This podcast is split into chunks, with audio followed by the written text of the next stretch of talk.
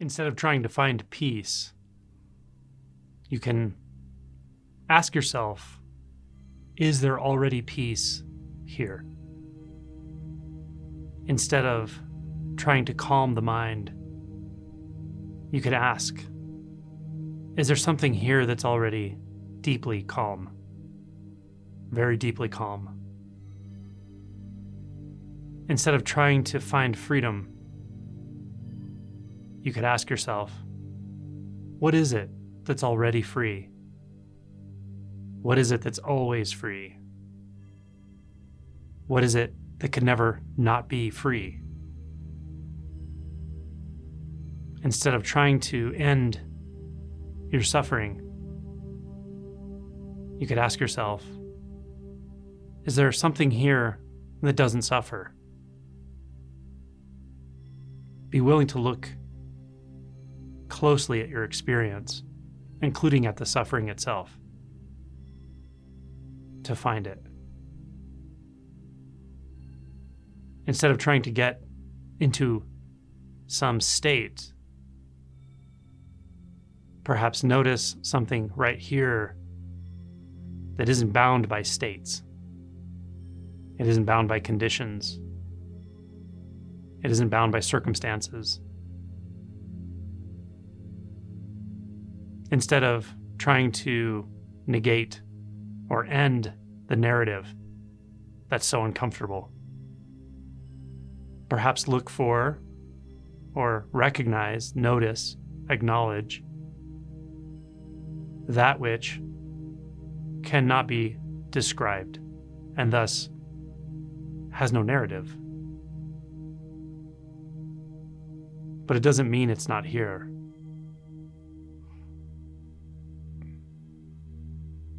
Instead of trying to move to the future, the imagined future, the future when you feel more at peace, perhaps notice right now, the timeless, the timeless aspect, the timeless dimension,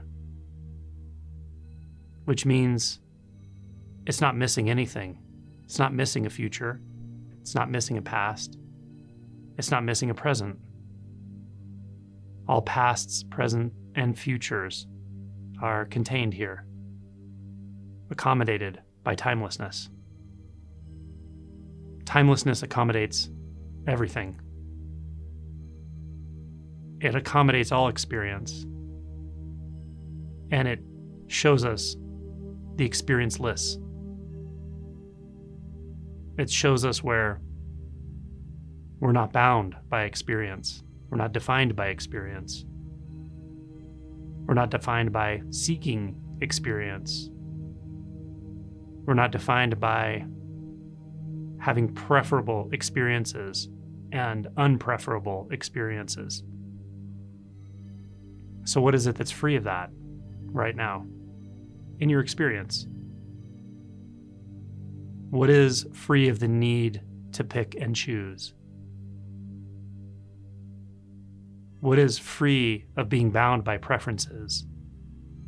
Which means if a preference appears, or a thought about a preference, there's no reaction. No problem. No resistance. Instead of struggling with thoughts, look for, notice, recognize, acknowledge that which is untouched by thought.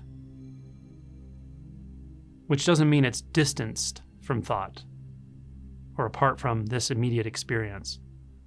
It simply means it's not moved by thought, stained by thought, perturbed. Instead of looking for the perfect technique in the moment, notice that which cannot be reached by techniques because it's too close.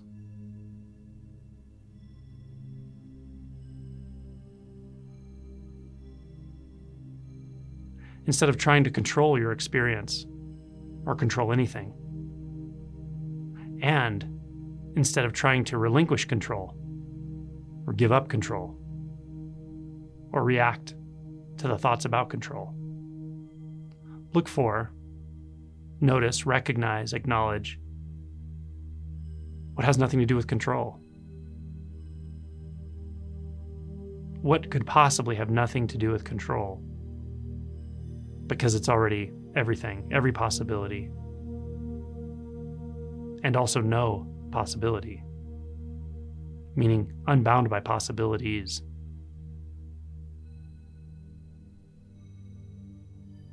It's not a loss of control, because a loss of control suggests that there is a possibility of control.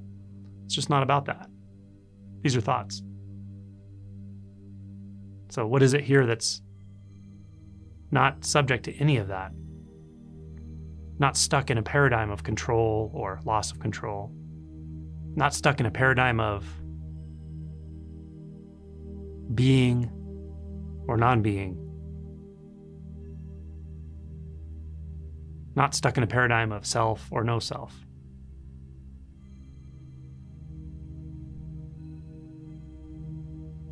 not stuck in a paradigm of healed or healing or unhealed. What is it that's perfectly accommodating of all possibilities, all experiences, all sensations, all sounds, all movements, all stillness?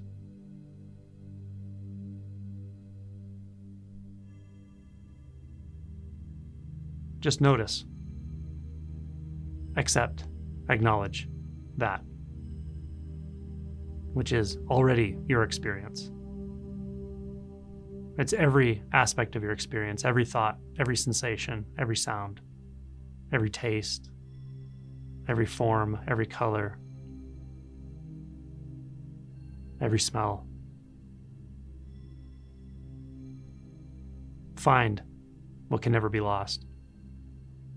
Acknowledge what's never been not the case, never been a part, never been lost, never needs to be found. Simple acknowledgement is very powerful, it's potent. We just have to remind ourselves not to only acknowledge part of experience, only acknowledge what we're conditioned to believe we want or need. What about the rest? What if we acknowledge all of it? What we don't need, what we don't want, what has nothing to do with us, our wants, our needs. What if we acknowledge all of it at the same time?